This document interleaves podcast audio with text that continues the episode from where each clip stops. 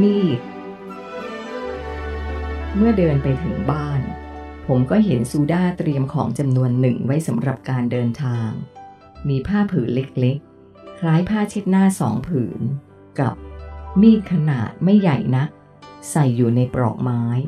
และห่อด้วยผ้าผืนเล็กๆ อย่างเรียบร้อย การเดินทางครั้งนี้ ผมคิดว่าจะไม่เอาเป้ของผมไปด้วย เพราะมีกระดาษม้วนเคืองอยู่ที่หลังผมแล้ว ถ้าดูจากการแต่งตัวของผมตอนนี้ มีแค่รองเท้าผ้าใบคู่เดียวเท่านั้น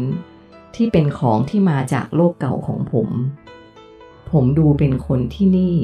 เกือบสมบูรณ์แบบแล้วซูด้าเอาผ้าผืนหนึ่งมามอบให้ผม และเอาอีกผืนโพกที่หัวให้กับโคฮารุ จากนั้นก็เอามีดเล่มนั้น เน็บที่เอวให้กับเธอด้วยทำไมผู้หญิงต้องพกมีดด้วยล่ะครับ ผมสงสัย ยังไม่มีใครเล่าเรื่องมีดให้เธอฟังใช่ไหม โยชิดะพูดขึ้น ครับ ยังเลยครับ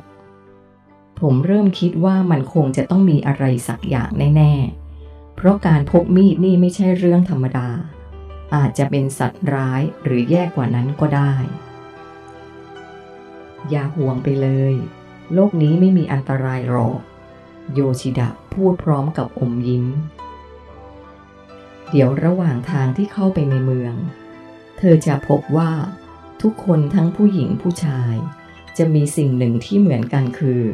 ทุกคนจะมีมีดเหน็บอยู่ที่เอวหนึ่งเล่ม หรือบางทีมีภารกิจพิเศษกว่า ก็จะมีมีดอีกเล่มหนึ่งที่ใหญ่กว่าด้วย โยชิดะอธิบาย โอ้โห ดูเหมือนเป็นเมืองคนดุที่พกอาวุธกันทั้งเมืองเลยนะครับ ที่นี่เราไม่ได้ใช้มีดเป็นอาวุธหรอก แต่เราใช้เพื่อทำกิจกรรมเกือบทุกอย่างในการดำรงชีพของเรา ตัดแต่งตัดกิ่งไม้ เก็บพืชผล ปอกผลไม้ทำงานในบ้าน เช่นเหลากิ่งไม้มาทำเครื่องมือ ใช้ขุดดิน ใช้ตัดเถาวัน และอื่นๆอีกมากมาย เขาตอบ เดี๋ยวตอนที่เดินทาง เธอก็จะรู้คุณประโยชน์ของมันเอง เออ คุณตาของโคฮารุ เป็นช่างตีมีดฝีมือเยี่ยมคนหนึ่งเลยนะ บ้านของท่านอยู่ระหว่างทาง วันนี้ถ้าไม่ตรงเข้าเมือง ให้โคฮารุพาไปค้างที่นั่นสักคืนสิเเผื่อจะได้ให้เธอไปเลือกมีดไว้ติดตัวสักเล่มด้วย โยชิดะพูด ครับ ผมตอบพอโยชิดะพูดถึงเรื่องมีด ผมก็เพิ่งสังเกตว่าทั้งคู่ก็มีมีดเหน็บอยู่ที่เอวเหมือนกัน เพียงแต่ของซูด้าจะมีขนาด จะเล็กและเรียวกว่าของโยชิดะเท่านั้นเราออกเดินทางกันเลยดีกว่า เผื่อไปถึงที่บ้านคุณตาทันอาหารกลางวัน โคฮารุพูดขึ้น ดูเหมือนว่าเธอจะตื่นเต้นมากเป็นพิเศษ ดีจ้ะลูก ดูแลทีมด้วยนะลูก ซูด้าพูดแปลกๆ ให้ผู้หญิงตัวเล็กๆ ดูแลผู้ชายอย่างผม ไม่ต้องห่วงครับ ผมรีบบอกซูด้า โคฮารุกอดพ่อกับแม่คนละครั้ง แล้วหันมายกม้วนกระดาษขึ้นหลัง ไปแล้วนะคะ โคฮารุกล่าวลา ไปก่อนนะครับ แล้วเจอกันใหม่ครับคุณโยชิดะ คุณซูด้าผมกล่าวลาทั้งสองคน เราเดินมุ่งหน้าไปทางทิศเหนือเช่นเดียวกับเมื่อวาน ที่จริงมันไม่มีทางอื่นให้เดินอีกแล้ว ผมสังเกตว่า ทางเดินช่วงนี้เป็นทางที่ถูกตัดแต่งอย่างเป็นระเบียบเรียบร้อย และดูกว้างขวางกว่าทางที่ผมเดินมาเมื่อวาน เส้นทางนี้แทรกตัวอยู่ในป่าที่ค่อนข้างหนาทึบ มีต้นไม้ต้นใหญ่ ๆ ตลอดทาง ความรู้สึกในการเดินทางของผมเมื่อวานนี้ กับวันนี้ แตกต่างกันราวฟ้ากับดิน เมื่อวานนี้ผมเดินทางด้วยความไม่รู้ และเต็มไปด้วยความกลัว แต่วันนี้ ผมรู้ว่าจะไปไหน ไปหาใคร และที่พิเศษที่สุดคือ วันนี้ผมมีคนรักร่วมเดินทางไปด้วย การเดินทางในวันนี้ จึงเป็นความสุขใจอย่างบอกไม่ถูก ผมชักจะชอบโลกใบนี้แล้วสิครับ ผมพูดกับโคฮารุหลังจากเดินมาได้สักพัก ที่ผ่านมาเธอไม่ชอบหรือ เธอถาม ก็ไม่เชิงนะ คือมันมีความเปลี่ยนแปลงแบบกระทันหัน จนผมไม่ทันได้ตั้งตัว ประกอบกับมีหลายสิ่งหลายอย่างที่ผมไม่รู้เกี่ยวกับที่นี่ จึงทำให้ผมไม่คุ้นเคยและกลัว ผมตอบแล้วอะไรที่ทำให้เธอชอบที่นี่ล่ะ เธอถามต่อ คุณไงล่ะครับ ผมรู้สึกว่าชีวิตผมมีความหมายเมื่อมีคุณ ผมตอบจากใจจริง คุณทำให้ผมไม่ต้องกังวลอีกต่อไป ถึงแม้ที่ผ่านมาผมจะมีโอกาสได้คุยกับมีน ที่เขาพยายามให้ความกระจ่างทุกอย่างกับผม ได้คุยกับโยชิดะพ่อของคุณ ที่เขาเป็นคนที่มาจากโลกเดียวกันกับผม แต่มันก็ไม่สามารถทำให้ผมอุ่นใจได้เท่ากับการมีคุณ ผมอธิบาย ขอบคุณนะคะที่คิดอย่างนั้น ฉันจะทำทุกอย่าง ให้คุณรู้สึกดีกับที่นี่นะคะ เธอตอบ เราเดินมาได้สักพักใหญ่ ๆ ผมเริ่มสังเกตว่า โคฮารุนั้นแข็งแรงกว่าผมมาก เมื่อเทียบจากการเดินของเราสองคน ในขณะที่ผมต้องใช้แรงทั้งหมดที่มี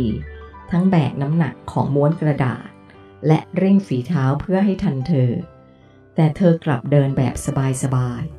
ดูเหมือนจะต้องรอผมด้วยในบางช่วง ทั้งๆทที่เธอก็มีสัมภาระที่หนักเท่ากับผม คุณเดินได้เร็วกว่าผมมาก ผมพูดขึ้นขณะพยายามเร่งฝีเท้าเพื่อให้ทัน ค่ะ ฉันเดินจนชินแล้ว โดยเฉพาะทางนี้ ซึ่งเป็นเขตรับผิดชอบของครอบครัวฉัน ฉันยิ่งมีความชำนาญจนแทบจะหลับตาเดินได้เลย เธอตอบ พวกคุณรับผิดชอบอะไรบ้างครับ นี่ไง ฉันจะทำให้ดู พอดี เราเดินมาใกล้จะถึงจุดที่มีกิ่งไม้ขนาดใหญ่ยาวประมาณ 3 เมตร หักลงมาที่พื้นที่ทางเดินจนเกือบจะขวางทาง เธอวางม้วนกระดาษลง แล้วดึงมีดที่เน็บอยู่ข้างเอวออกมาตัดกิ่งไม้เหล่านั้นให้เป็นท่อนๆ เธอใช้มีดได้อย่างคล่องแคล่วมาก ไม่นาน กิ่งไม้พวกนั้นก็ถูกตัดเป็นท่อนๆ กองเรียงกันอย่างเป็นระเบียบ เหมือนเตรียมพร้อมที่จะเอาไปทำฟืนได้ทันที โอ้โห คุณทำได้คล่องมากครับ ผมชมเธอ ค่ะ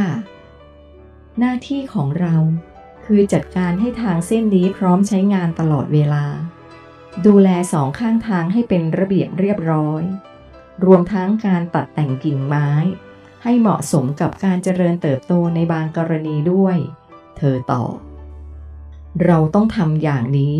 ตลอดเส้นทางที่เรารับผิดชอบเลยหรือครับ ผมถาม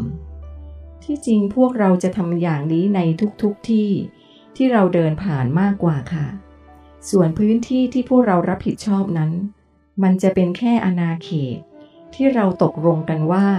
จะรับผิดชอบจากไหนถึงไหน เพื่อใช้เป็นแค่ชื่อเรียกเท่านั้น คล้ายๆกับการเรียกชื่อถนน หรือเรียกชื่อตำบลของคุณนั่นแหละ โดยเฉลี่ยแล้ว แต่ละคนแต่ละครอบครัว ก็จะต้องดูแลพื้นที่ประมาณ 10-20 ตารางกิโลเมตรค่ะ เธอตอบใครเป็นคนกำหนดล่ะครับว่าเราจะรับผิดชอบแค่ไหน ผมถาม ไม่มีใครเป็นผู้กำหนด พวกเรากำหนดกันขึ้นมาเอง เธอตอบ ถ้าเราไม่ทำก็ไม่มีใครมาลงโทษเราใช่ไหมครับ ใช่ค่ะ ถ้าอย่างนั้น เราก็ไม่ต้องกำหนดก็ได้สิ คือผมหมายความว่า เราไม่ต้องทำก็ได้ใช่ไหม ผมแสดงความเห็น พวกเราทุกคนเลือกที่จะทำมากกว่าเลือกที่จะไม่ทำ แล้วเราจะได้อะไรครับ ผมถามต่อ ไม่ได้อะไร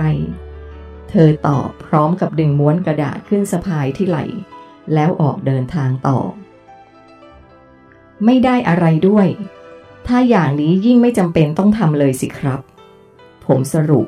และรีบแปะม้วนกระดาษเดินตามเธอ พวกเราทำทุกอย่างด้วยความรัก เธอหันมาตอบ ผมไม่เข้าใจ มันเกี่ยวอะไรกับความรัก ผมถาม สังคมที่นี่ ถึงแม้จะมีลักษณะทางกายภาพเหมือนกับโลกเก่าของคุณ แต่ด้านทัศนคติเกี่ยวกับการดำเนินชีวิตของเรานั้น กลับมีความแตกต่างกันอย่างสิ้นเชิง เราทุกคนที่นี่มีทัศนคติต่อหน้าที่ของตัวเองว่า การกระทำทุกอย่างในชีวิต หากเป็นสิ่งที่ดี มีประโยชน์ทั้งต่อตนเองและผู้อื่น มันคือสิ่งที่สมควรทำไม่ใช่เห็นว่าต้องทำเพราะมีคนออกกฎมาให้ทำหรือทำเพื่อหวังสิ่งตอบแทน